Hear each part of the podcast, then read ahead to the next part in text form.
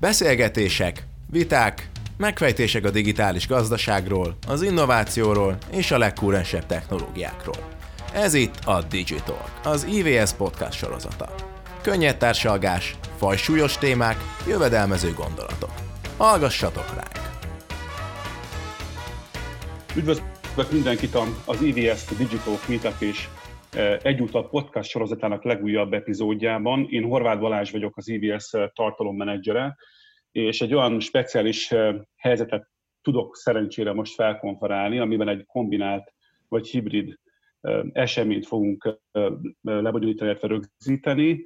Ez az esemény eredetileg egy meetup lett volna, de ugye a vírusjárvány kapcsán miatt arra kényszerültünk, hogy ezt is digitalizáljuk és online platformra helyezzük, ami így történik meg, ahogy ti is látjátok.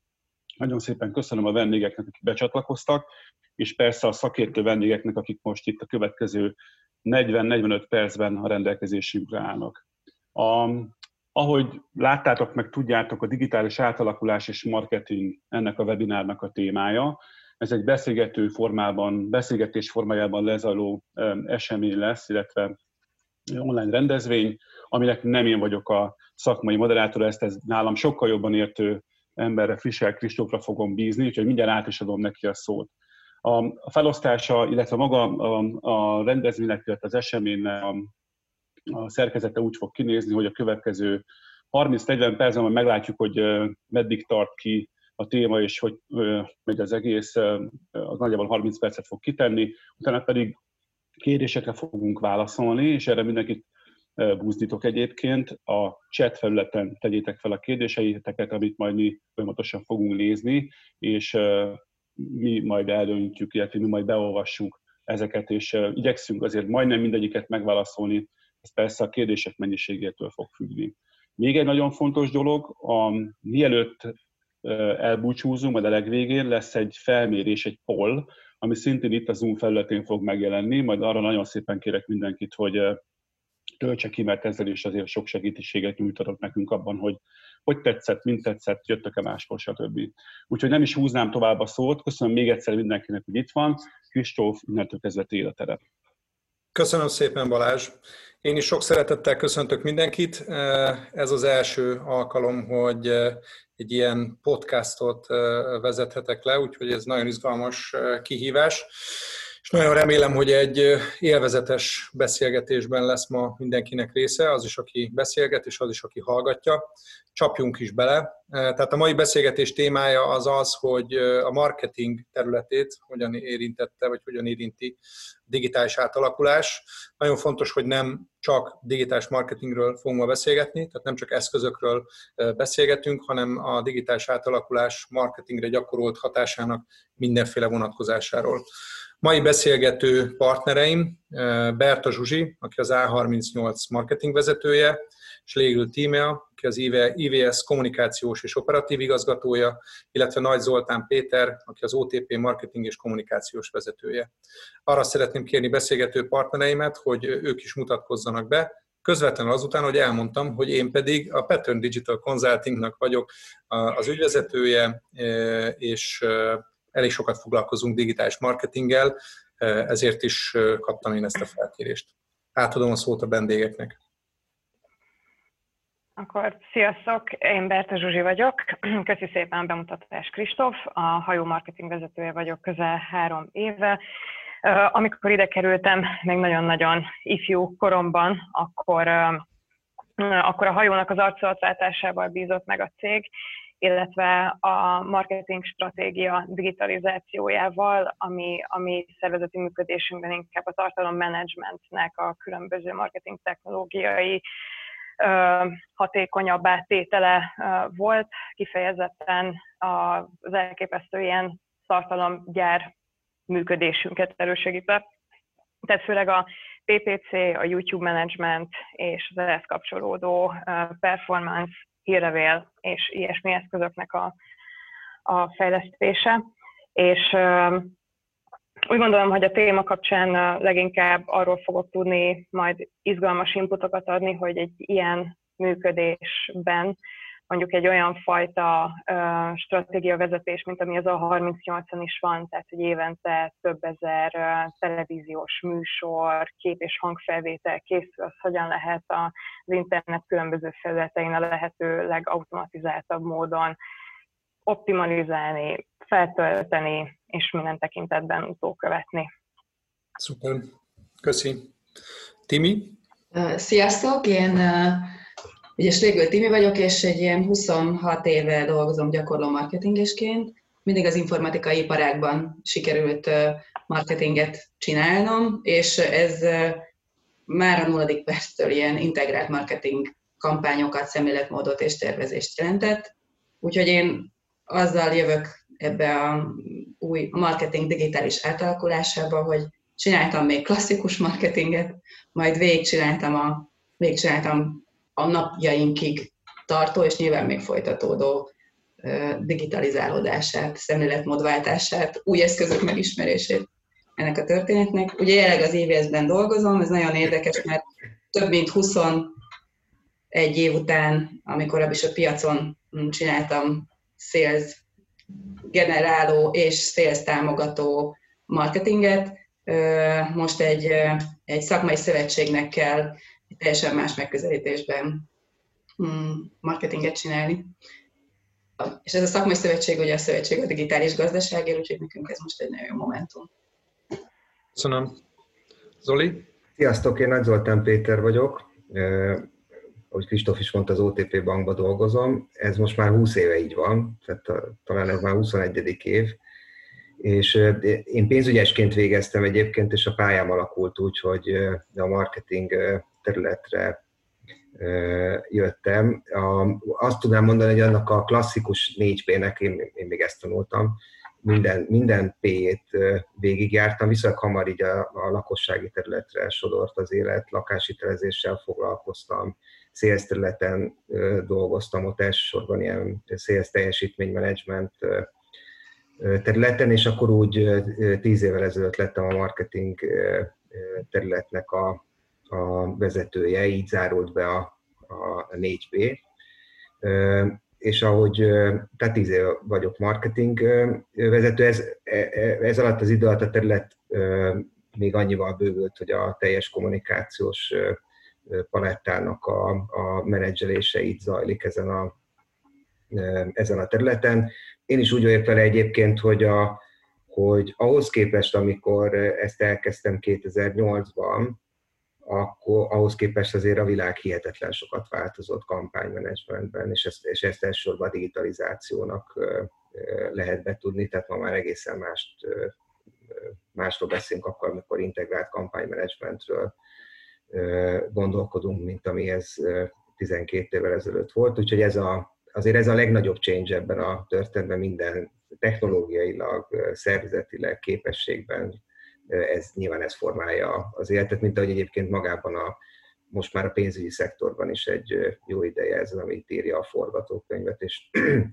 valószínűleg ez lesz a következő időszakban is a legnagyobb forgatókönyvíró tényező.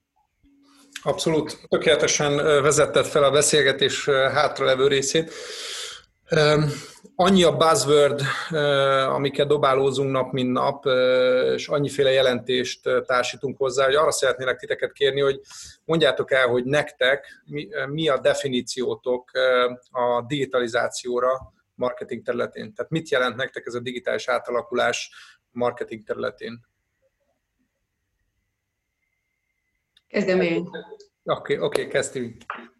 Tehát a, nem definíción van, hanem ilyen fogalmakat gondoltam végig, hogy valójában mit jelent ez a digitális átalakulás, és hogy így megyek szépen sorba. Szóval, hogy adatot. Tehát, hogy ugye adatot és mérést, és hogy a mérés meg adatgyűjtés mentén insightot, tehát rálátást arra, hogy mit csinálunk, és mi a következménye, és tehát ilyen adatalapú döntéshozást, meg ügyfélközpontúságot.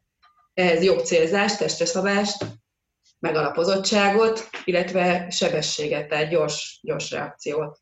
És hogy ezzel a digitalizációval maga a marketing minden régi és új területe más munkapontra kerül, tehát teljesen máson kell gondolkodni meg másképp,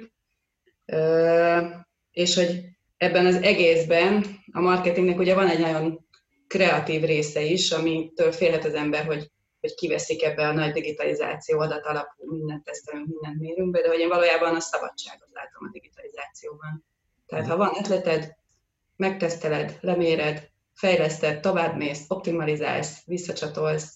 Szóval, hogy, hogy a struktúrált, adatalapú megközelítés mellett valójában kinyitja a teret, hogy bármit, bármit is tesztelj, uh-huh. és, és hatékonysággal, tehát hogy tudjál előre menni és hatékonyan kommunikálni. Oké. Okay. Többiek? Abszolút egy adatközpontú stratégia alkotás jelenti számomra a digitalizációt. A personalizációnak a lehetőségei szerintem szintén ide tartoznak, bár én is erről um, nem ilyen fogalmi szinten szeretek beszélni, hanem inkább így erről a nagy egész túról, ami, ami be, bekerülhet a digitalizációba.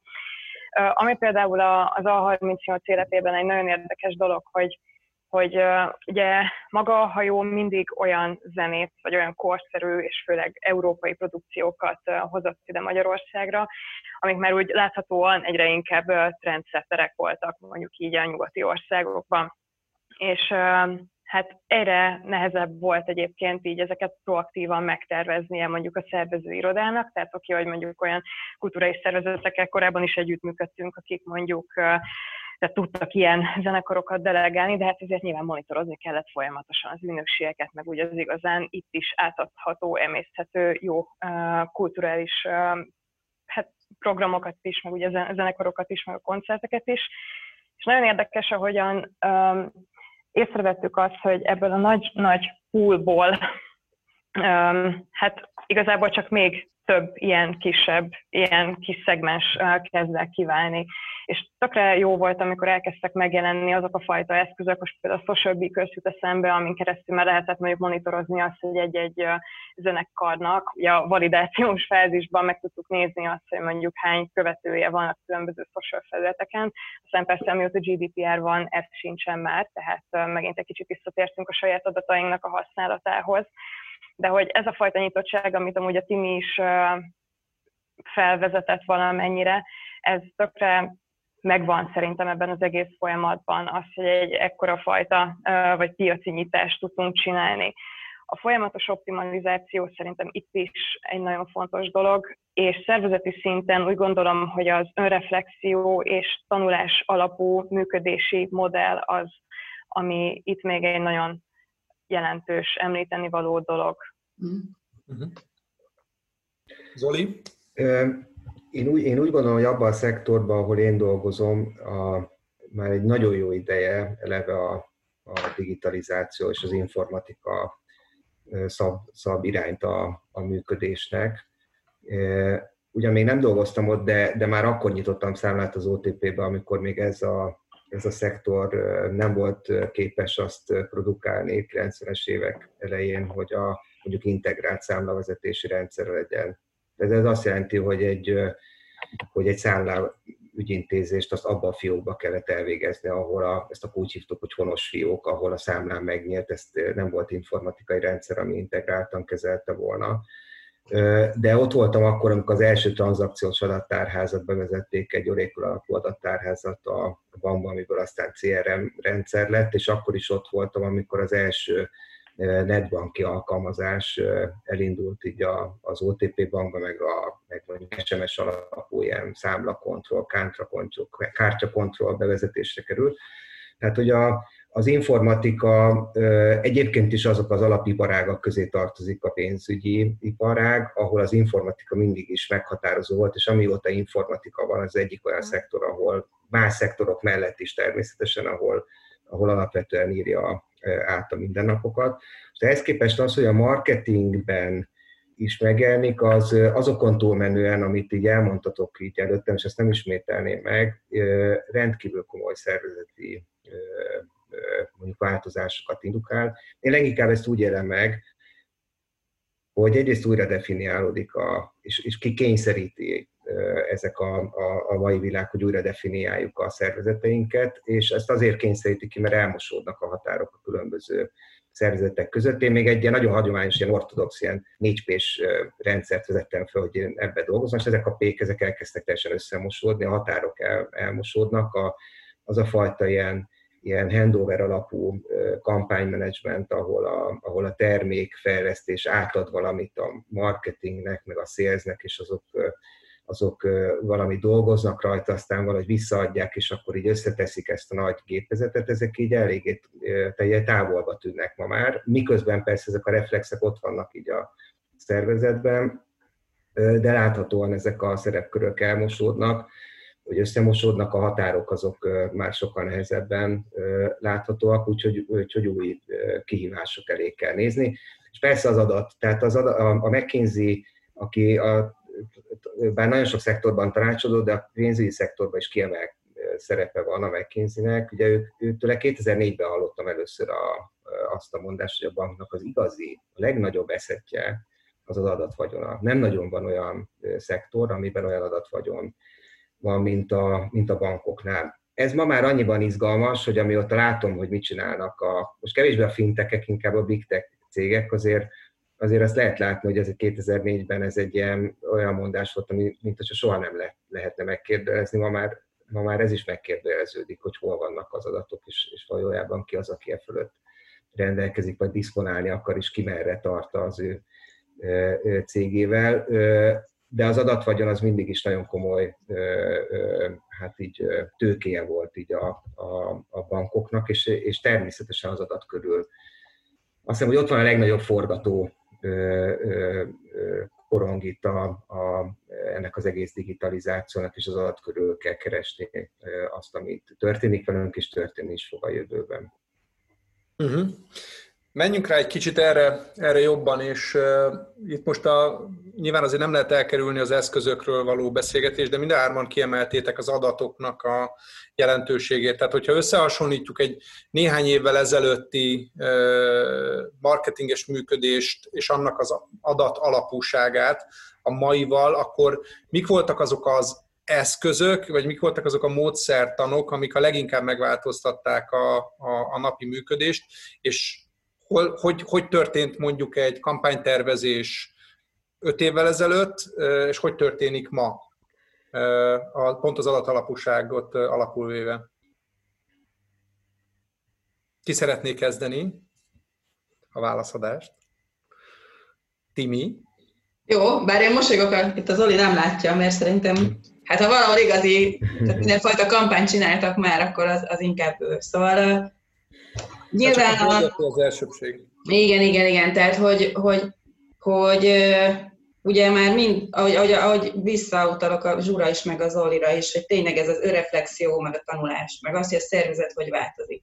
Az egész szemléletmód, hogy akkor az emberek, meg a szakemberek hogyan közelítenek kihívásokhoz, kérdésekhez, problémákhoz, az, az, az, az szinte teljes mértékben megváltozott, bár szoktam ezt mondani, hogy same shit, different season, tehát hogy még mindig az a lényeg, hogy a megfelelő helyen, a megfelelő embernek, a megfelelő időben a megfelelő terméket adjuk el a megfelelő áron. Tehát, hogy ez, ez 25 éve is így volt, vagy legalábbis így ezt el tudjuk írni, de egy teljesen más eszközeink vannak ehhez a dologhoz, és hogy, hogy most egy tehát integrált kampányt, tehát nagyon vízesésszerű volt. Tehát meg kellett tervezned, volt egy hanem hipotézised, nyilván amit tudtál, teszteltél, fókuszcsoportot, előreméltél, stb. stb. De a csatornák rugalmatlansága miatt gyakorlatilag azt tudtad csinálni egy ilyen kampányban, hogy nagyon-nagyon-nagyon-nagyon sokat terveztél és teszteltél, és utána végigmentél egy folyamaton, ahol gyakorlatilag a végén tudtál mérni. Azt is lekutattad, az elejét, meg a végét. Most nagyon egyszerűen mondom. És nyilván a csatornákban most nem megyek bele, bár ugye Omnichannelről mindenről beszéltünk, hogy már ezek így összemosodtak, teljesen más a szinergia. Tehát én azért azt látom, hogy ugyanúgy kell a klasszikus csatornákat tervezni, ha olyan a terméket, meg olyan a célcsoportod, de hogy teljesen másképp raksz már össze egy kampányt, te hipotéziseid vannak, elkezded vinni, és optimalizálsz. Tehát, hogy, tehát, hogy valamennyire, tehát sokkal nagyobb a rugalmasságod, hogy, hogy ugye a különböző csatornák optimalizál, tehát hogy hova mennyit teszel, az üzeneteidet optimalizáld út közben, mert van itt, nem tudom én, real-time bidding, tartod, dinamikus content, tehát nagyon sok minden van már olyan eszköz, tehát nagyon, nagyon sok mindent bele tudsz rakni egy ilyen kampányba, és hogyha adat alapon egy jó dashboardod van, tehát, tehát gyakorlatilag azt kell tudnod a kampányod elején, hogy neked mi a fontos, mit akarsz elérni, ezt hogyan tudod követni és mérni, hogy akkor amit te a végén el akarsz érni, azokat milyen indikátorok befolyásolják, és ha azt jól kezeled, tehát úgy tudom mondani, hogy a kampányod az gyakorlatilag úgy néz ki, hogy az irányító pultot kell jól megtervezni. Most nem tudom ezt így érthetően mondom nektek.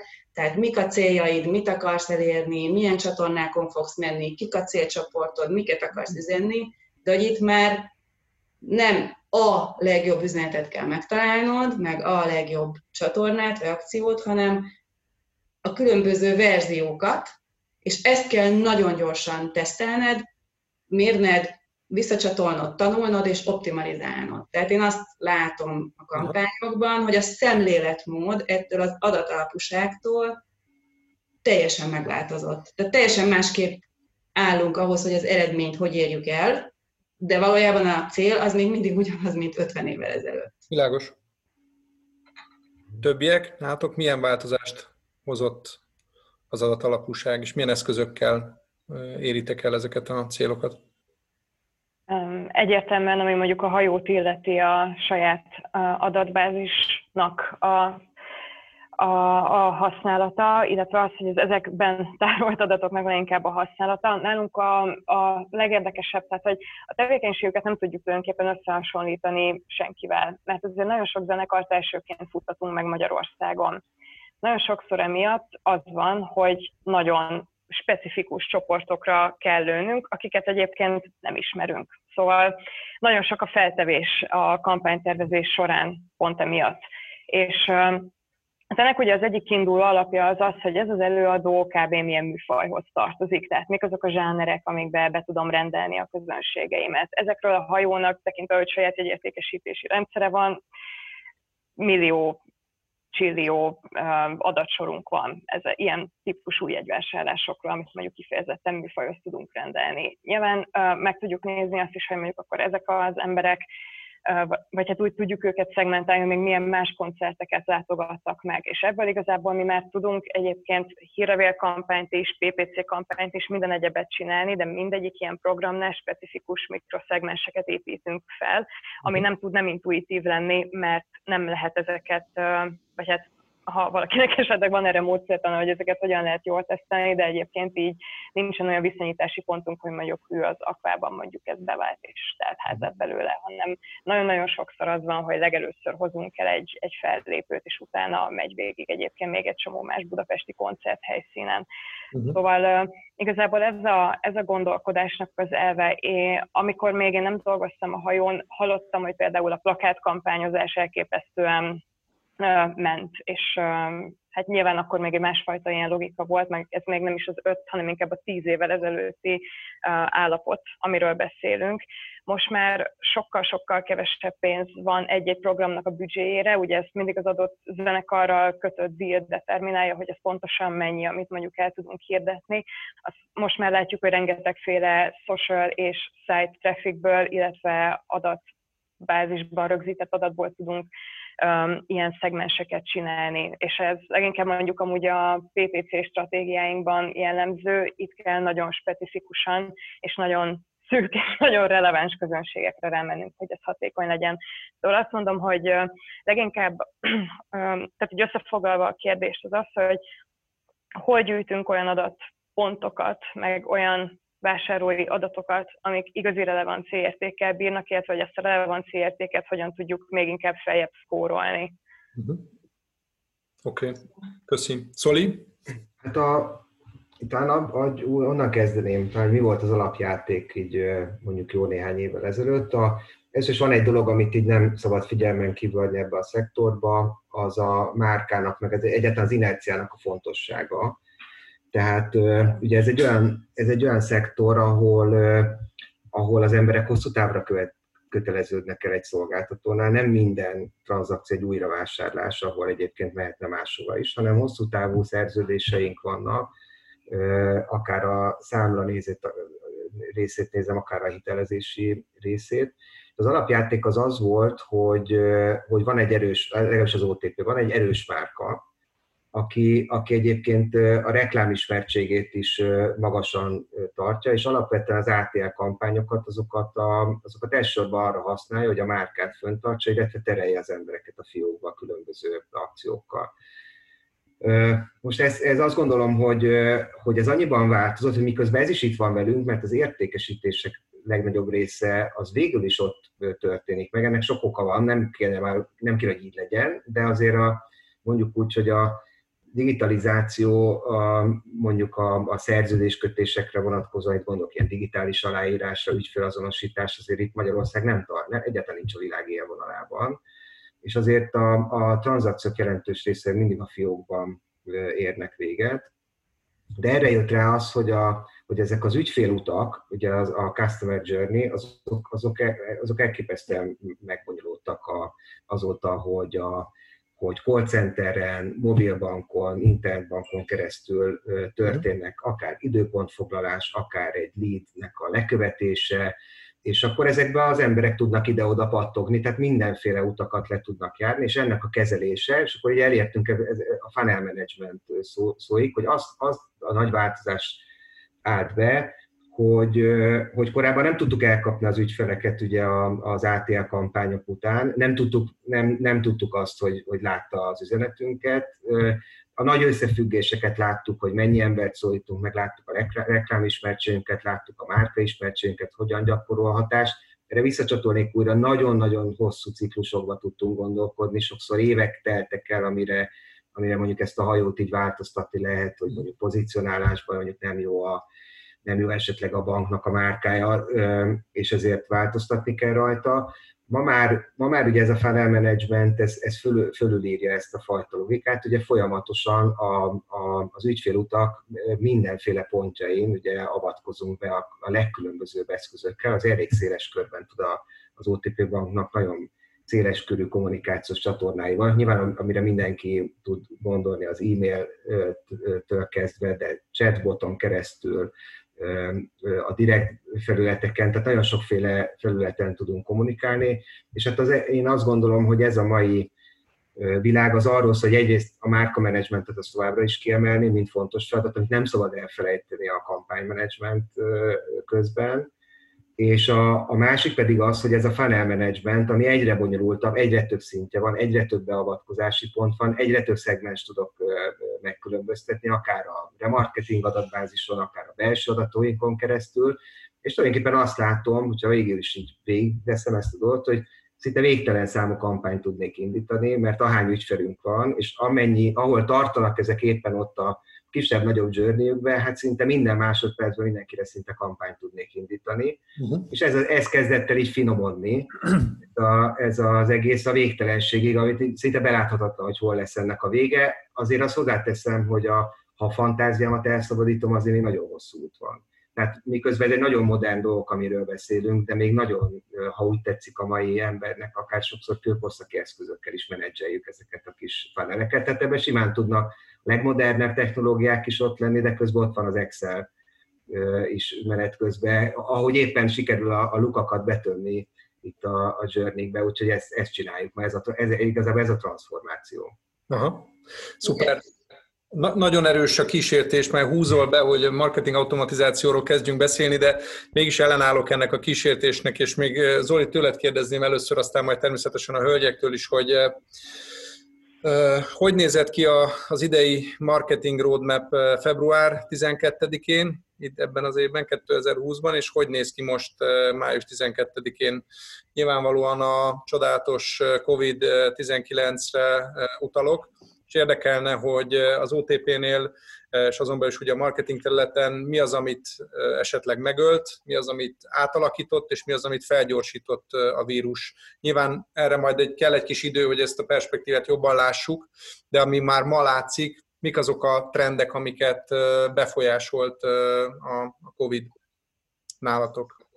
Tök, tök érdekes dolog, hogy a, a, az a két kampánynaptár, hogy február 12 meg a május 12, az igazából nem stér el olyan nagyon. Ami menet közben történt, az volt izgalmas Aha. egyébként, mert először totálisan eltörölt szinte mindent, uh-huh de most olybá tűnik újra, hogy, hogy talán megint egy olyan szakaszba kerülünk, ahol, ahol nagyobb relevancia van azoknak az üzleteknek, most itt akár gondolok a személyi kölcsön, lakáshitelezésből, hogy látszik valami. Most kirekték mindenkit el, nem vagyok jós, és nem is szereztem közben ilyen képesítést, lehet, hogy tökre nem így van, amit mondok, de, de minden esetre ezekben a forgatókönyvekbe gondolkodunk jelen pillanatban, a, ami, és akkor megint nem leszek meglepő, azt hiszem evidens, amit mondok, hihetetlen módon megnőttek az online számok, tehát egészen elképesztő számokat produkálunk ebbe, a mobilbank használatba, kártyás vásárlásba. Egyébként nyilvánvalóan erre kezdtünk el fókuszálni, azt gondolom ez jól áll ennek a szektornak. A, van egy nagyon jó mondat, amivel én belekapaszkodtam így bankmárka menedzserként, mert ugye az előző válságot én úgy csináltam végig, hogy nagyon tehát mindig meggondoltam, hogy elmondom, hogy hol dolgozom és hogy mivel foglalkozom, mert azt a pénzügyi válságot azt a mi nyakunkba varták. Uh-huh. De most egy picit így jobb a helyzet, hogy mert erről a vírusra szerintem nem a bankok tehetnek. Most remélem, hogy nem, nem sok konteós van körülöttünk, de erről most azt hiszem, hogy nem a bankok tehetnek. Nem, inkább most, a kínai halpiac, igen. És az egy jó érzéssel töltött el, hogy mi tudunk olyan szolgáltatásokat nyújtani ebben a helyzetben releváns, segítségére van az embereknek, és ez persze a digitális, digitális platformjainknak a, a, a, tehát amit csináltunk egyébként az elsősorban egy image kommunikációra való átállás, a bank stabilitása. Ugye a bank az mindig olyan, ha konjunktúra van, akkor a stabilitás az nem tűnik olyan fontosan az emberek számára, de amikor helyzet van, akkor, akkor ez mindig egy olyan a bizalom egy olyan, olyan, hogy mondjam, ilyen magja ennek az egész márkának, amit egy bank, nagy bank képvisel, hogy arra mindig szükséges visszatérni, és persze a digitális csatornáinknak a, a, hirdetése, promotálása, ez történt meg, és most megint van egy újra tervezés, arra számítva, hogy a, hogy a következő időszak remélhetőleg lehetőséget ad arra, hogy itt az újranyitással azokban az üzletágakban is történjenek tranzakciók, amik így időlegesen erre a két hónapra most háttérbe szorulnak. A fiókjaink alapvetően működnek, amelyek nem azok is inkább ilyen újranyitás fázisában vannak, így a, ami jól emlékszem, a hálózatnak egy ilyen 7-8 százaléka volt az, amit itt működésben nem tudtunk teljes körülön működtetni menet közben változó számokkal, és közben nagyon koncentrálunk, és bocsánat, nem akarom elvinni erre a beszélni, de nagyon koncentrálunk arra, hogy a munkatársak hogy vannak, és ezt hogy tudjuk úgy menedzselni, és ez ebben volt egy olyan kérdés, hogy mi az, amit változtatott. Én szerintem ebben szemléletben nagyon sokat mentünk előre, hogy a humántőke az mekkora érték. Ez eddig sokkal inkább érezte az ember, hogy nem, nem mindig van mögötte az a tartalom, amik le voltak írva a szavak. Most ez így nagyon megmutatkozott, hogy hogy mennyire fontos a, a humántőke arra odafigyelni, hogy hogy vannak, hogy kell velük kommunikálni, hogy kell velük foglalkozni, mik azok a tényezők, amik befolyásolják őket a mindennapokban, egy home office átállás, egy visszarendeződés, egy, a gyerekektől nem akarom etc. végig sorolni, de ezt mindenképpen uh-huh. komolyan megváltozni látszik szerintem munkáltatói szempontból. Szuper, köszi. Zsuzsi, ti, akik azért, hogy mondjam, a frontvonalában vagytok az érintett iparágaknak, ti hogy éltétek meg a, a Covid-ot, nátok mi változott? Elég sok koncertet le kellett mondani, és eltenni új időpontokra. Nyilván ezzel kezdődött az egész dolog. A koncertpiaci értelemben az A38 hajó tevékenységéről most nem annyira lehet beszélni.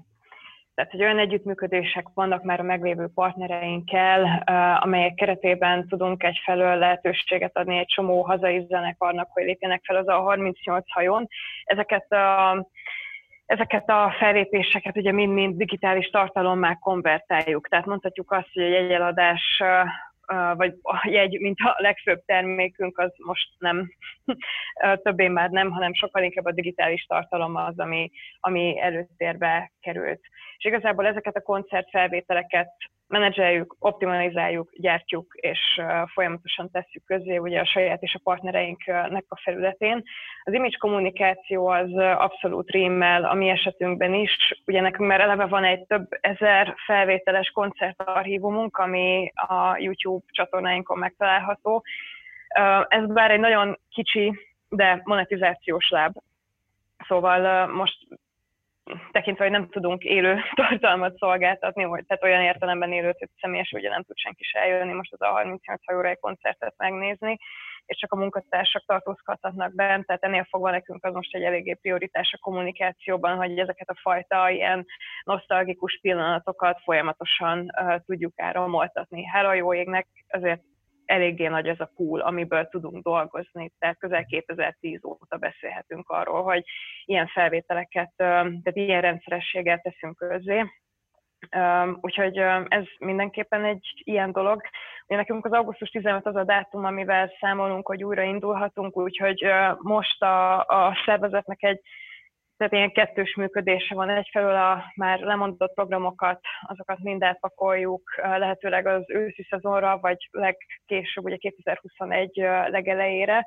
Ezért ezt most eléggé kihívást tartani így az euró vagy forint devalváció miatt is, tehát nem mindegyik délbe érdemes most belemenni, úgy látjuk. A másik pedig, hogy ezek a fajta tartalmak, amik ugye itt készülnek, azok kellő mennyiségben kerüljenek a közönség elé, de azért azt látjuk, hogy ez a kanapé koncert és um, és uh, nem tudom, otthonról nézek bármilyen zenekari fellépést, az azért már egy egyre inkább uh, lejáratott csont. Tehát, hogy itt majd a megújulás lesz majd egy eléggé fontos kérdés szerintem egy ilyen pár uh, hónapon belül. Most egyébként az egyik ilyen legfontosabb projektünk az a vasárnaponként ismétlődő 10 koncertes vasárnapi iskolanévre hallgató ilyen stream fesztiválunk. Itt uh, egyébként azt a fajta kultúrmissziót, azt uh, tökre megőrizzük mindegyik uh, partnerünkkel, akikkel ezeket közösen szervezünk, ami egyébként az A38-nak is a sajátja volt, tehát hogy a feltörekvő fiatal hazai zenei szénának adjunk teret, és mutassuk meg őket a közönségnek. Én úgy gondolom, hogy ez volt, tehát hogy ez a hazai koncertpiaci értelemben a hajónak a, a legfontosabb feladata Úgyhogy uh, nagyjából így. És uh, hát 850 program helyett most kaptunk csak, tehát ez az éves program felhozatala a hajónak, most kaptunk három hónapra nagyjából 500 koncertet, amit le kell menedzselni, és fel kell venni, rögzíteni, és mindenféle hát digitalizált tartalmi formátumokat kell belőle produkálni. Uh-huh. Igen, ez elég ahogy erről beszélgettünk a, a podcast előtt is, azért ez egy jelentős változás. Nyilván nem transformáció, mert csináltátok eddig is, de azért ez egy jelentős átcsoportosítás a Focusnak. Oké, okay, Timi? Hát mi így eh, szakmai szövetségként eh, mentünk be ebbe a helyzetbe, és hát eh, most csak gyorsan mondom a Zsuzsihoz, hogy nekem így, tehát tényleg ez tök jó, hogy amikor már valaki előbb elkezdi, tehát a digitális lába az előtt épült ki hogy ezzel a helyzettel szembe kellett nézni, de szerintem nagyon sok embernek ez adta a felismerést, hogy, hogy ezzel igenis foglalkoznia kell, és digitalizálódnia ott, ahol tud. És ugye mi, mint szövetség, ez, ezt, ezt az ászlót lobogtatjuk már évek óta. Úgyhogy most ketté bontam ezt a dolgot. Ugye a tartalom, üzenetek, brand, meg ugye az, amit csinál az IVS, az alapján mi változott. És hogy nekünk az, február előtt ugye az volt a, a tervünk, hogy, hogy kicsit felrázzuk a brandet, tehát ezt a szakmaiságot, a digitalizációt, a különböző dolgainkat harmonizáljuk és kommunikáljuk, de ez ugye nagyon fontos a tartalom, mert mi egy szakmai szövetség vagyunk. És a, a helyzet az nekünk segít. Tehát most sokkal könnyebb az emberekkel elhitetni, és megértetni, hogy miért fontos a digitalizáció, és hogy mire jó, és hogy hol könnyít az életünkön, hol segíti a munkánkat, hol a folyamatainkat. Tehát sokkal jobban beérkeznek az üzeneteink, és jobban meghallgatnak minket kommunikációban, mint korábban, mert nem magyarázni kell, hanem itt van. Ki lehet próbálni, vagy gyakorlatilag a megoldást mondjuk már, nem pedig a, nem pedig a, a javaslatokat. Tehát ilyen szempontból azt gondolom, hogy ez egy ilyen nagyon jó környezet az IVS számára. Pont ezért az IVS brand és annak az építése kicsit háttérbe is szorult, mert nyilván azért a, a különböző, tehát kerestük a momentumot, hogy mi mentén tudunk majd jól üzenni, de aztán hozta az univerzum. És a, szóval ezt mindenképp így ma, ma már a pozitív részbe teszem, és megkönnyítette a tervünk megvalósítását. Hmm. Ellentétben azzal, hogy ezt így milyen eszközökkel akartuk megcsinálni. Tehát ebben nekünk volt egy nagy, tehát mi már technológiában a CRM-et használunk, marketing automation volt egy olyan webmotorunk, ami minden össze volt kapcsolva, de azt, azt így, tehát az volt a nagy terv idénre, hogy lecseréljük a weboldalunkat, és le is fogjuk, csak ezt nem olyan ütembe sikerült csinálni, amit, mint amit, amit a helyzet hozott. Egy ilyen adatbázis, tisztítás, profilozás, jobb szegmentáció, stb. Tehát, hogy ez, ez így maradt is, ezzel így fogunk menni. És akkor amik így a big betje, igen? Semmi. Amik így a big betjeink voltak, az ugye hát mégiscsak a nagy események, hmm. tehát hogy a évi legalább két nagy eseményünk, Smart konferencia Menta, terveztünk bevezetni egy, vagy felépíteni egy Meetup engine-t, tehát a, gyakorlatilag ilyen két heti irányba vinni, illetve egy podcast engine-t, amit így én most itt bevallom, ül itt kollega, de hogy, tehát, hogy annak álltunk neki a legnehezebben, mert hogy nem tudtuk, hogy fogjuk monetizálni, de nekiálltunk. Tehát, hogy így elkezdtük csinálni még ott februárban, tehát gyakorlatilag azt terveztük, hogy sok podcastot felveszünk, és akkor majd így izé szépen, hogy ez mennyi munka, majd itt szépen megyünk. Várja, Timi, nekem azt mondták, hogy ez ingyenes volt ez a mostani podcast résztvevőknek. Lehet, hogy ez nem így van? De ingyenes, ingyenes. Tehát, hogy abszolút ingyenes, és mindig is ingyenes lett volna. Máshogy akartuk monetizálni, csak nem tudtuk, hogy vezetjük be a piacra. És akkor gyakorlatilag ugye a Meetup engine elment a munkába, de annyira, hogy először csak úgy álltunk hozzá, hogy majd megnézzük, mikor tudjuk megtartani, tehát ezt így polcra tettük. Az uh-huh. eventünk az így szintén, tehát hogy azt is így újra kellett gondolnunk, át kellett nézni, azt fölvittük a digitális térbe, és gyakorlatilag a podcast engine így egy teljesen más célt szolgálva, teljesen más tartalommal, teljesen más működési modellel, de így elindítottuk, és hogy teljesen más szemléletmóddal is kell csináljuk, mint ezt tesszük, uh-huh. és hogy Hát igen, tehát ez a terveztünk, priorizáltunk, és akkor újra terveztünk, újra priorizáltunk, mm. és a, tehát, hogy, hogy ugye tehát megvizsgáltuk, hogy miért is vannak a rendet. Tehát azok az offline dolgaink, amik most nem tudnak működni, azoknak valójában mi a céljuk, mi a, mi a, mi a tartalom, miért is csináljuk, tehát hogy igazából a rendezvény csak egy forma, és hogy, hogy ezt kellett újra gondolni, és újra, újra tervezni ilyen szempontból az évünket, bár mm hazudnék, ha azt mondanám, hogy nem gondolkodunk a visszatérésen, tehát, hogy, tehát nem az van, hogy mi most így aztán átalakítottuk az életünket, és mostantól ez lesz, ezzel lesz arccal előre, de hogy minden esetre megbizonyosodtunk arról, hogy lehet online konferenciát szervezni, ami nekünk itt vagy márciusban lesz, a Smart, vagy, vagy májusban lesz a Smart konferencia, ilyen háromnapos etapban, akkor ugye gyakorlatilag a podcast engine az így nagyon szépen beindult, sokkal, tehát így megy, és hogy most ez az, e, e, ezzel gyakorlatilag már nem tudom, második, harmadik pilotja van a webinárunknak is, tehát hogy a meetupot is átvittük egy ilyen, ilyen Szóval így igen, hát most ezek, e, ezek a témák mind újra gondolásra kerülnek, igen, itt a, nyilván a business trip témakör is egy olyan dolog lesz, amit sok vállalat fog újra gondolni, hogy mennyire szükséges, amikor így is el lehet intézni dolgokat. De mondjuk nekem erről azért eltérő a véleményem, kicsit én a George Clooney-nak a, az álláspontján vagyok a Felhő fölött című filmben, tehát azért főleg úgy, hogy három évig Deutsche Telekomban kellett meggyőzni különböző országok különböző hozzáállású vezetői dolgokról, azért ott nagyon sok esetben az esti vacsoránál a bor mellett születtek meg megállapodások.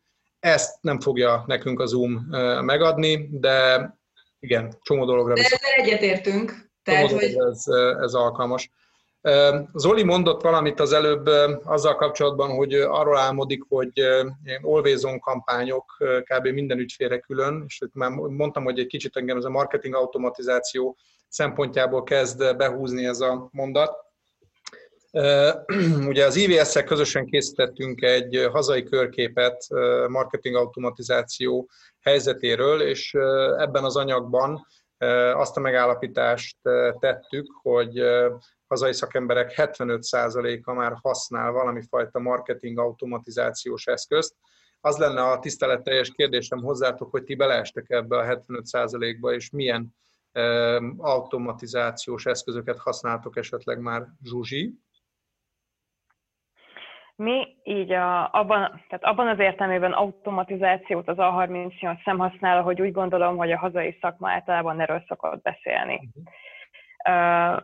Nálunk a, a B2C működésben uh, vannak olyan, de nem is automatizált, hanem inkább olyan marketing technológiai eszközök, amiket rendszeresen használunk, és a tartalommenedzsmentünkben vannak olyan automatizált uh, megoldások, amik viszont meg a mindennapjainknak a részét képezik. Ugye nálunk a működés egyik legfőbb alapja az az, hogy az összes nálunk képződő digitális koncertfelvételt, ezt a hihetetlen méretű zenei archívumot, ezt a lehető leggyorsabban közzé tegyük és publikáljuk. Ehhez használunk egy saját vállalatirányítási rendszert, ami egyben egy belső ilyen felvétel és archívkezelő rendszer is. A tartalmakat, a, tehát a tartalmaknak az optimalizációját, a címadást, a metázást, ezt mindebben a belső vállalatirányítási rendszerben végezzük el, és ezeket kötjük össze a csatornáinkkal egy YouTube appin keresztül. És ezen felül még a YouTube-on használunk olyan on-page vagy on-channel um, automatizációs szoftvereket, amivel tömeges szerkesztéseket tudunk lehetővé tenni még jó pár videón, tehát mondjuk ezáltal ez mondjuk nyilván így a, az aktív koncertezős időszakban izgalmasabb, amikor van értelme a szájtra vinni a usereket. Ugye ez most nem hmm. mondanám egy kiemelt fókusznak, tehát most jobban szeretjük őket socialben tartani, de például ez a kombináció az, ami, ami, amit így úgymond automatizált alapokon um, viszünk. Uh-huh. Szuper. Zoli?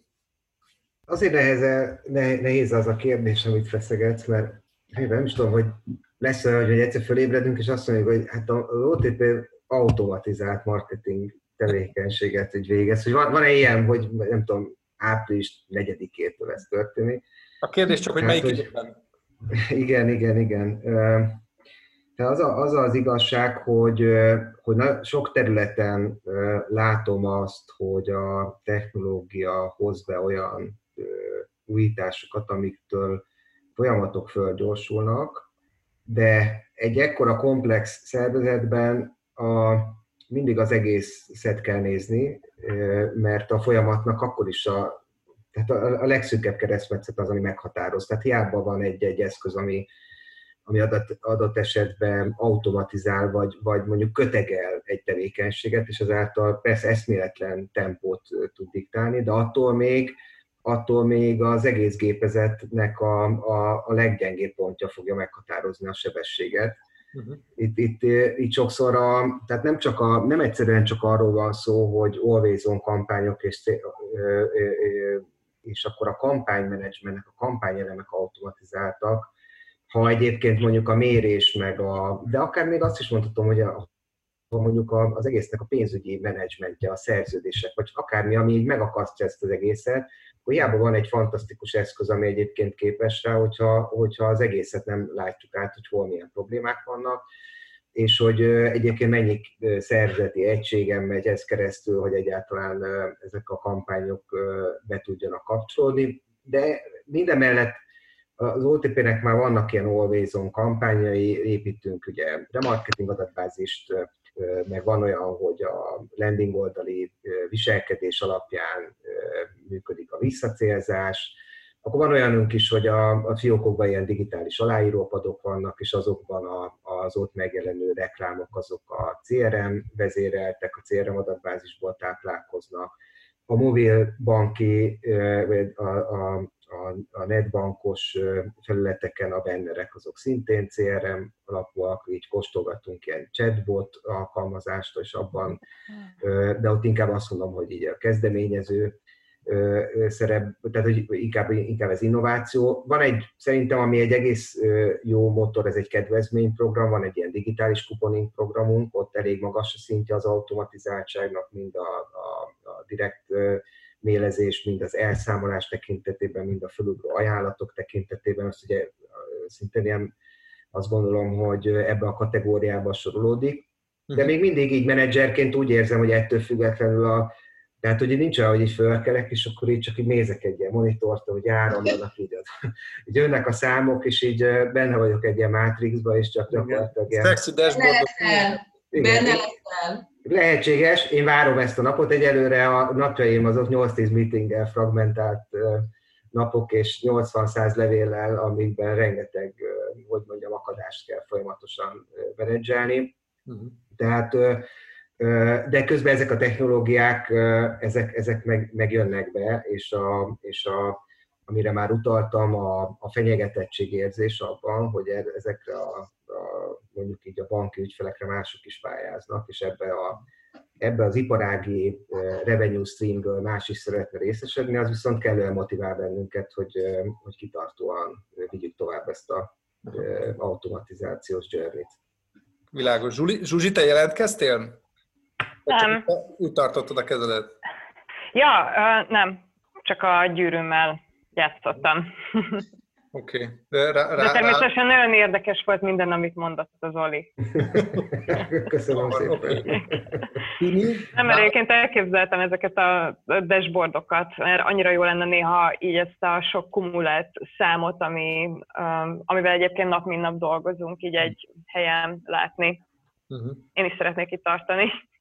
Hazudnék, ha azt mondanám, hogy mi már dashboardból menedzseljük az amúgy se nagy kampány büdzsénk elköltését, hogy mondjam, de mondjuk én azért nyilván eltöltöttem 15 évet mondjuk a Microsoftnál, ahol csak a dashboard volt nem tudom én hány Excel sheet, és akkor arra ráhoztuk a Power BI-t, és akkor, tehát hogy van azért erre példa, de arra még azért visszatolok, Zoli, hogy ott se tehát a humán részt nem tudod be kivenni, a kreativitás. Tehát, tehát a dashboardban is kell az a fajta kreativitás, hogy mit néz, mi mivel függ össze, hogy, tehát kell a tapasztalat, hogy láttál fieldet, láttál élő embert, láttál, tehát hogy mi, igen, hogy mi a, mi, a, mi a journey, és akkor azon hogy mennek az emberek.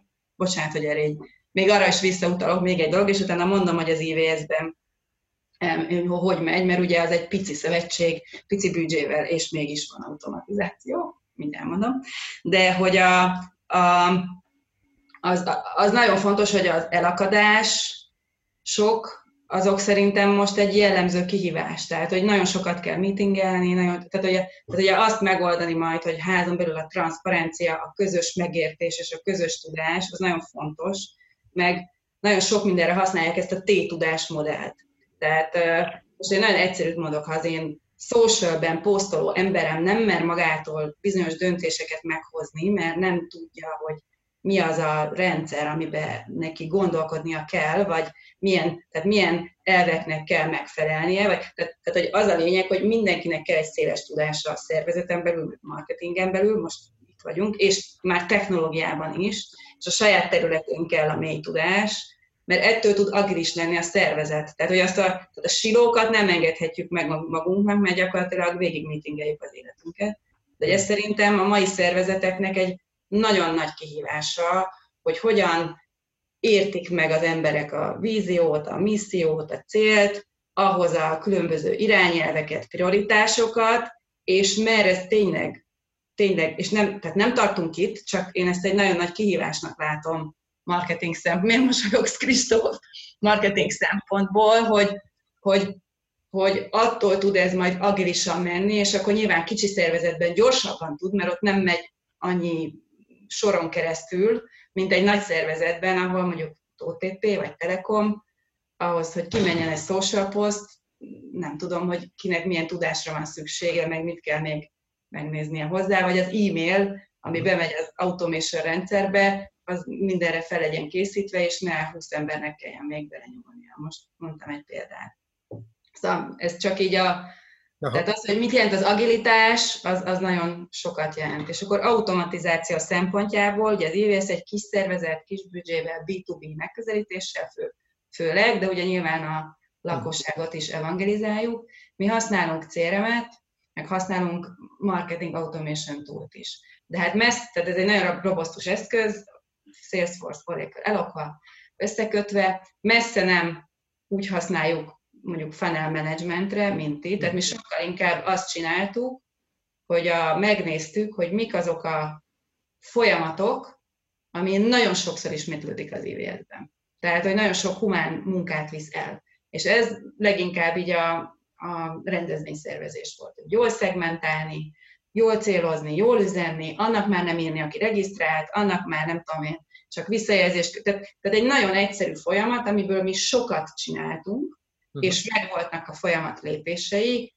azt arra, gyakorlatilag arra, csinál, arra, csinál, arra, arra szereztük be az automatizmust, most nem tudom, tehát az volt a trigger ebben az egész történetben, hogy, hogy, hogy máshol tegyük a munkapontot. És akkor mondok egy példát, még x kérdéssel ezelőttről, hogy igen, öt évvel ezelőtt négy napig három ember Excel táblákat mörgyölt össze, hogy meglegyen a meghívott lista. Most mondtam valamit. És akkor jött a főtitkár, és azt mondta, hogy oké, okay, látom hány ember, de akkor ez hány cég?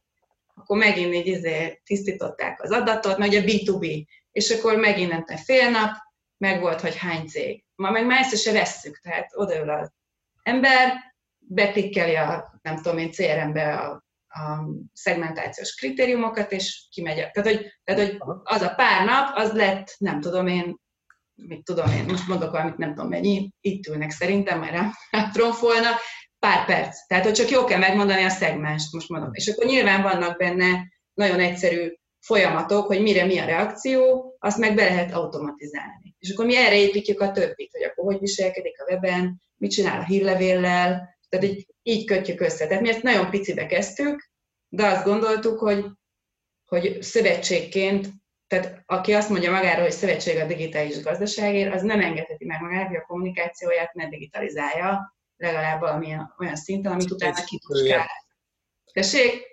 cipője. Úgy látod, hogy a cipője? Mert így hát, azért... Hát, hogy a cipész cipője, azért azt határozottan megnézi mindenki, meg a fogorvosnak fogát. Igen. Így van. Így van, de ez nem lyukas cipő, csak picit. Helyes. Helyes. Azért mosolyogtam az előbb, eszembe jutott, hogy mondtátok a dashboardokat, meg milyen jó lenne ilyen nagy futurisztikus dashboardokat nézni. Eszembe jutott erről egy történet, és ezzel most már lassan a levezető fázisában van a beszélgetésünk. Vittorio Colao, aki a Vodafone-nak a group CEO-ja volt, testőrökkel érkezett Budapestre, tényleg óriási felhajtás, és a Vodafone-nak a, abba a talent púljába tartoztam, akiknek lehetősége volt együtt ebédelni Vittorióval az itt tartózkodása alatt. 89-en ülünk az asztalnál, Vittorio Colau a végén nagyon kedélyesen beszélgetünk. Az egyik kollégám föltette neki azt a kérdést, hogy ő milyen dashboardot nézeget napi szinten, tehát mik azok a KPI-ok, amikre ő minden, amikre ő minden nap rajta tartja a szemét. És akkor Vittorio azt mondta, hogy Nos, én reggel fölkelek, kisétálok a fürdőszobába, ráállok a mérlegre, és megnézem a testsúlyomat. Az egyetlen KPI, amit ő minden nap trekkel, az a saját testsúlya. Minden másra ott vannak a nagyon tehetséges kollégái, akiknek az a dolga, hogy egyébként az összes KPI-t szépen különböző dashboardokban trekkeljék, és ő, ő ezzel nem foglalkozik. Úgyhogy lehet, nyilván ez is egy, ez is egy megoldás a dashboardokra, kellően magasan kell ülni. Egyébként Vittorio kapta most a feladatot, hogy az olasz gazdaságot ráncsa össze így a Covid után, úgyhogy újra előkerült a neve, egyébként fantasztikus figura. Ha valahol hallhatjátok őt beszélni, akár a YouTube-on, akkor érdemes meghallgatni, mert nagyon karizmatikus előadó.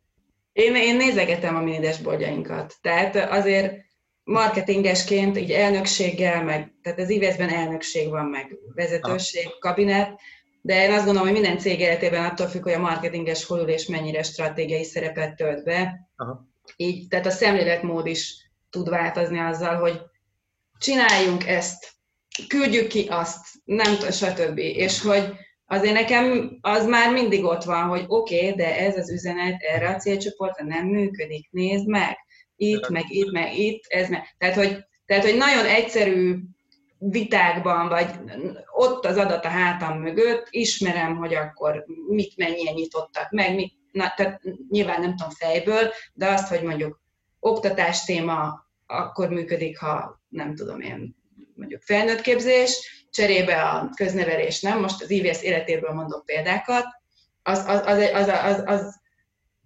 mondjuk egy egyéves argumentáció és mérés, de ma már van, aki megkérdezi vezetőségüléseken is, hogy jó, Témi, akkor ezzel a tartalommal mondjuk ebbe a formába mit értünk el versus a legjobb elérésünk. És akkor így tudunk előre menni szépen. Világos.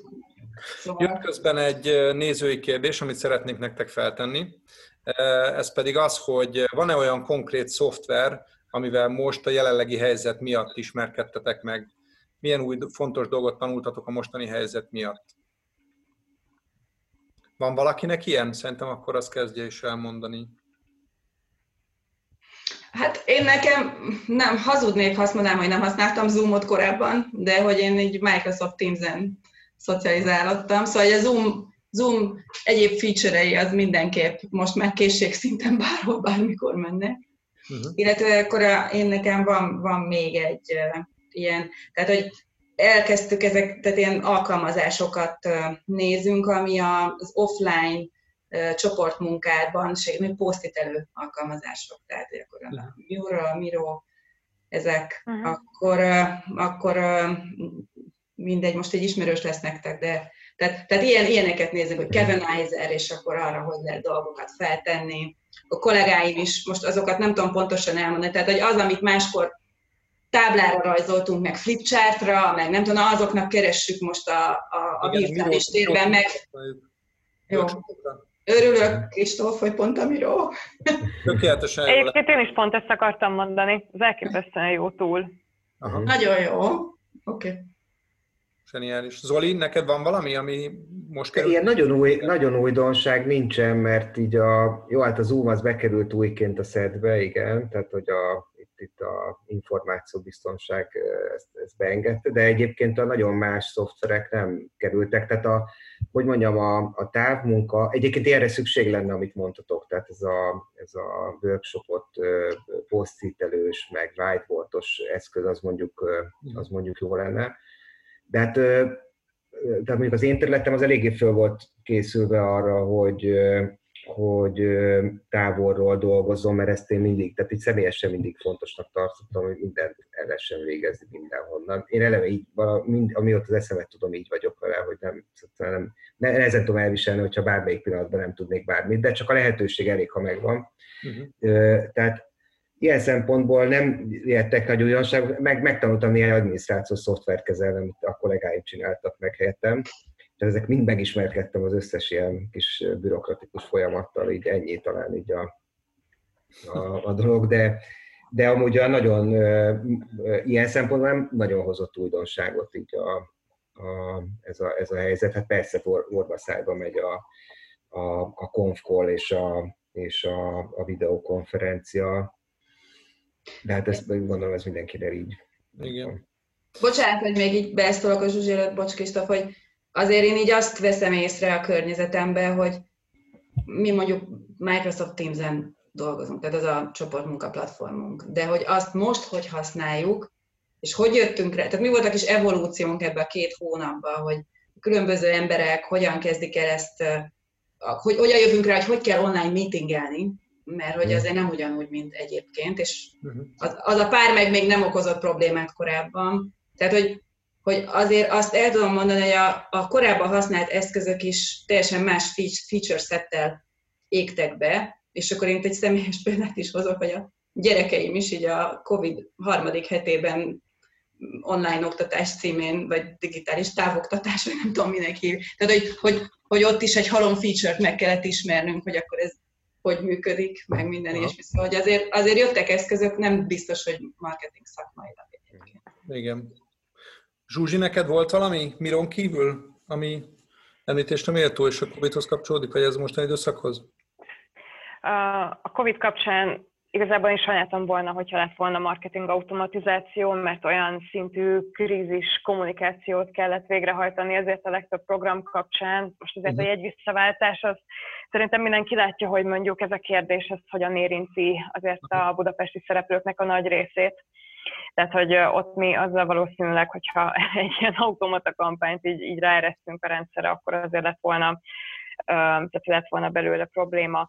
Mi egyébként jelenleg a, a Mautic-ban fejlesztjük, tehát nekünk a hírlevél küldőrendszerünk is saját, és most kifejezetten így a frontend-et, azt a, meg az automation-t is azt a Mautic-ban fejlesztjük, uh-huh. és most az aktuális projektünk az az, hogy az a fajta ilyen műfai gyűjtés, amit ugye felhasználókhoz rendelünk a hírevél feliratkoztatások során, azok mentén sokkal szegmentáltabban tudjunk kiküldeni hírlevelet. Tehát eddig ugye a havi hírlevelek mentek ki úgy, hogy a, a feliratkozott műfajokra vonatkozó programokat tudtuk ugye kiküldeni. Hát most ugye Covid járvány alatt mit tudunk kiküldeni, ami hírlevél, tehát leginkább így tehát programokkal kapcsolatban semmit, és most látunk egy csomó olyan megoldást, hogy ezeket az adatcsoportokat hogyan lehet ebben, az, ebben a keretrendszerben, ami egyébként egy jó open source felület használni. Egyébként meg ami egy érdekes párosítás, most a Timi miközben beszélt, a, a közben jutott eszembe, hogy nekünk például, vagy ami számomra amúgy a legviccesebb ilyen zsáner kombó, amire a mi usereink feliratkoztak, és az egyik legtipikusabb kombináció az a regi jazz egyszerre tehát, hogy ez a legtipikusabb feliratkozói kombónk, aki ezt a két programot keresi. Szóval, hogy ez is olyan, amire például intuícióból soha nem gondoltunk volna egészen addig, amíg a fejlesztőink ki nem szedték az adatokat, és meg nem nézték ezeket a meccseket egymással. Aha. Ezért nagyon remek, hogy, a, hogy ezzel a fajta mindsettel így tudunk tovább menni. Uh-huh. Nyitottságot kapunk. Szuper. Jött még egy kérdésünk, most azért én itt közben Baláshoz is fordulnék azzal kapcsolatban, hogy meddig, meddig futhatjuk a beszélgetés folyamát. Én jól érzem magam, remélem kedves beszélgető partnereim is, tehát még akár maradhatunk is, csak eredetileg ugye az volt, hogy 15.30-ig tart ez a kis session. Megvárjuk, hogy Balázs mit addig is. Egy, egy, egyetlen egy szoftver mondanék még, amit mi kezdtünk el használni családilag, tehát ez nem munkához kapcsolódik, Zoom-mal kombinált Exploding Kittens. Mindenkinek ajánlom a Robbanó Cicák nevű kártyajátéknak a letöltését az App Store-ból. Elképesztően vicces játék, és gyakorlatilag öcsém még Svájcban élnek, édesanyám itt a szomszédban, a nagygyerekeim Szentendrén, és gyakorlatilag minden kedden és csütörtökön, így ma este is, 8 órakor Exploding Kittens Party, tehát szépen összejön a család, Zoomon keresztül beszélgetünk, és közben robbanó cicázunk, úgyhogy ezt tudom ajánlani mindenkinek, aki szeretné megfűszerezni a estéket, főleg távol lévő rokonokkal együtt. Oké. Okay. Itt vagyok közben, bocsánat, Kristóf, én azt javasolnám, hogy vessünk véget, bár tudom, hogy nagyon, nektek is nagyon szórakoztató volt, valószínűleg mindenki másnak is egyébként az volt. Tegyük fel azt, szíves, tedd fel az az utolsó, még egy kérdést, ami ott van a chatben, Jó. És akkor az lehetne a záró kérdés, és Jó. szerintem ezzel, ezzel tudjuk okay. befejezni. Köszönöm. Én is köszönöm. Akkor záró kérdésünk, mit gondoltok, mi marad meg majd a járvány szervezetre, munkafolyamatokra gyakorolt hatásaiból később? Legyen az, hogy ilyen egyperces válasz. Zoli? Hát én arra számítok, és nagyon remélem, hogy ebben a távmunkának a, a vívmányai, tehát egy sokkal rugalmasabb munkavégzés az meg fog maradni, tehát sokat tanulunk ebből.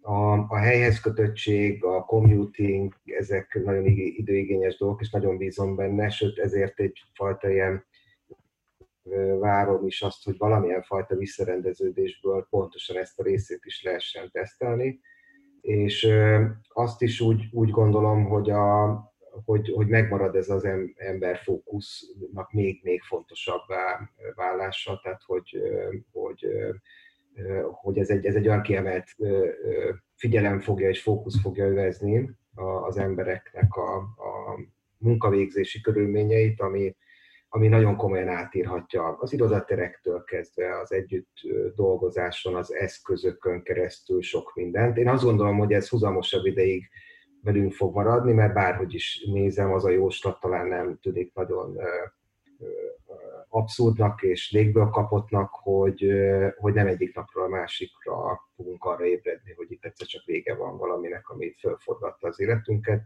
Ezért aztán genetikailag is úgy gondolom, hogy, hogy ír át majd bizonyos mindennapi reflexeket. Én, én ezt mindenképpen várom, a többiben nagyon túl komplexnek látom, ugye nagy hangzatos jóslatokat tud, tudnék még tenni, de azt azért jósolom, hogy, hogy milyen, milyen szántó lesz az, a, az a, az átalakulás, amit így észre fogunk venni magunkon, ha mhm. majd évek múlva visszatekintünk a mába. Köszönöm szépen. Zsuzsi? Ami a mi működésünket illeti, hogyha az irodai stábról beszélek, mert ugye mi vagyunk az egyedüli olyan része az A38-ak, akiknek, tehát akiknek megadatik a flexibilis munkarend lehetősége, ez mondjuk a korábban is fennállt, hogy azért nagy szabadsággal választhatunk home office napokat bármikor igazából, Úgyhogy hát ezt látom, hogy itt talán mondjuk a munka szervezet rendje, tehát azokban a rendszerekben, amiket eddig is így használtunk, abban mondjuk jóval körülhatároltabb keretek között fog mozogni. De úgy gondolom, hogy a mi életünkben inkább az a várt, hogy minden a korábbi rendhez tudjon visszatérni.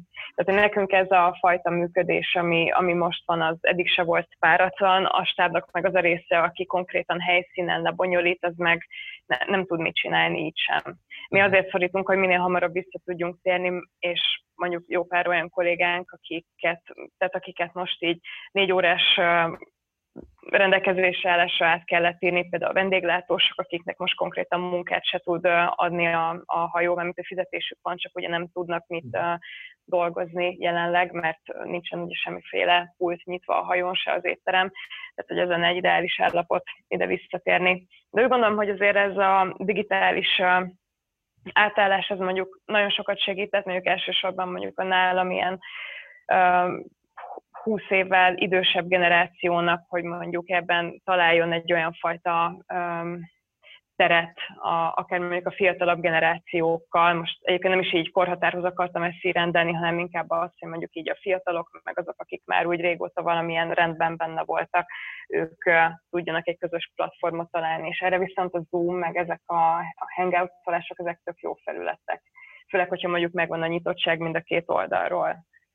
Szóval ez mondjuk szuper, hogy így tudunk találkozni olyanokkal is, akikkel alapjáraton meg nem tudunk mindig nagyon gyakran egyeztetni. Uh-huh. Timi? Uh, ugye egy perc van, de nem tudom, hogy meg tudom ugrani. Uh, nagyon sok gondolat kavarog a fejembe. Először is a, nekem a kérdés az úgy, úgy, úgy van a fejemben, hogy mit indít el valójában ez.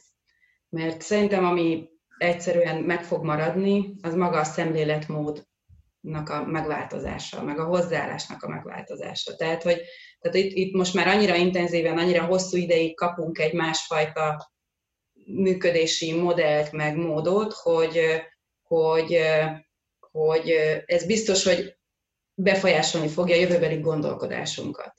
És ugye azért a helyzetre mindenki úgy reagált, ahogy épp tudott, és amilyen állapotban épp volt a COVID vagy a karantén előtt. És itt, itt most két, két IVS elnökségi tagot fogok idézni, és gyorsan mondom is, hogy miért. Az egyik az a Vinnai Balázs, aki azt mondta, hogy csak azt tudott digital, go digital, hashtag go digital, vagy hashtag stay at home lenni, vagy távmunkába dolgozni, vagy otthonról dolgozni, aki előtte hashtag go digital. Tehát, hogy az, akinek mondjuk a COVID bejelent, Covid megérkezésekor kellett volna digitalizálódnia, az, az, az, az, az, az valószínűleg tüzet oltott, és megoldott problémákat, és valahogy most túlél, tehát így, így tudom mondani. Mhm. Míg a, a másik, és ehhez kapcsolódik a másik elnökségi tagunknak a pont a mai mondása, amit egy a digitális oktatásra mondott, a folyamos, hogy ne keverjük össze a távoktatást az oktatás digitalizációjával. Tehát ami most történt, az gyakorlatilag a, az oktatásnak a távoktatás megvalósítása digitális eszközökkel. És hogy azt, hogy még az oktatás... És azt, hogy hogy fogjuk digitalizálni, ez nem csak az oktatásra jellemző, hanem igenis a szervezetekre, a munkafolyamatokra, és hogy mindez hogy fog történni. Tehát én azt gondolom, hogy valójában abban segít minket a COVID, hogy most ebben a helyzetben valahogy megoldottuk, amit meg lehet. Nyilván a távmunkát meg kellett oldani, de azt, hogy szervezeten belül, folyamatokon belül, marketingen belül mit fogunk digitalizálni, és hogy fogjuk átgondolni, az előttünk van. Tehát most egy, egy időszak, amit megoldunk valahogy, ki érettségben hol tart, úgy tud ebben haladni, de hogy biztos, hogy ebből mondjuk azt mondom, a szemléletmód, a humán fókusz, a nyitottság az új dolgokra, az elfogadása a digitális eszközöknek és a bizalom, tehát hogy így is lehet csinálni, az, bizt, az én azt gondolom, hogy ez meg fog maradni, de hogy azt, hogy ezt a jövőben hogy fogjuk csinálni, azt szerintem még előttünk van. Szóval, hogy így remélem érthető volt, amit mondtam. Abszolút, és egy jó végszó. Át is adom a szót Balázsnak. Köszönöm szépen a, ezt a szót, meg az összes résztvevőnek, illetve szakértőnek ezt az értékes időt, amit ránk szántatok és velünk töltöttetek. A közönségnek pedig a kitartó figyelmet. Remélem, hogy elég sokat megtudtatok a marketing világ jelenlegi állásáról ezeneken a szűrőkön keresztül, amiket mi most elétek tettünk. Köszönöm még egyszer Berta Zsuzsának, Stégő Tinának és Nagy Zoltán Péternek a részvételt, és Fischer Kristóf azért moderálást. Időközben megjelent egy kérdőív az alkalmazásban. Nagyon szépen kérek mindenkit, hogy mielőtt kilép, azt még töltse ki, és hogyha ez megvolt, akkor, akkor mindenkinek sziasztok, és majd remélem találkozunk hamarosan egy hasonló webinár formájában. Én is köszönöm minden beszélgető partneremnek a mai beszélgetést, szuper volt. Örülök, hogy beszéltünk, és köszi Balázs a szervezést. Mi köszönjük. köszönjük. Hát hallgatóság, köszönjük, hogy itt voltatok. Sziasztok! Sziasztok. Köszönjük mindenkinek! Sziasztok! Sziasztok! Ez volt a Digitalk, az IVS podcast sorozatának legfrissebb kiadása. Ha mindent tudni akarsz a digitális gazdaságról, az innovációról és a legújabb technológiákról, akkor kövesd a műsort az IVS platformjain. A műsorral kapcsolatos észrevételeket, ötleteket a digitalk.ivs.hu e-mail címen várjuk. Hamarosan újra találkozunk.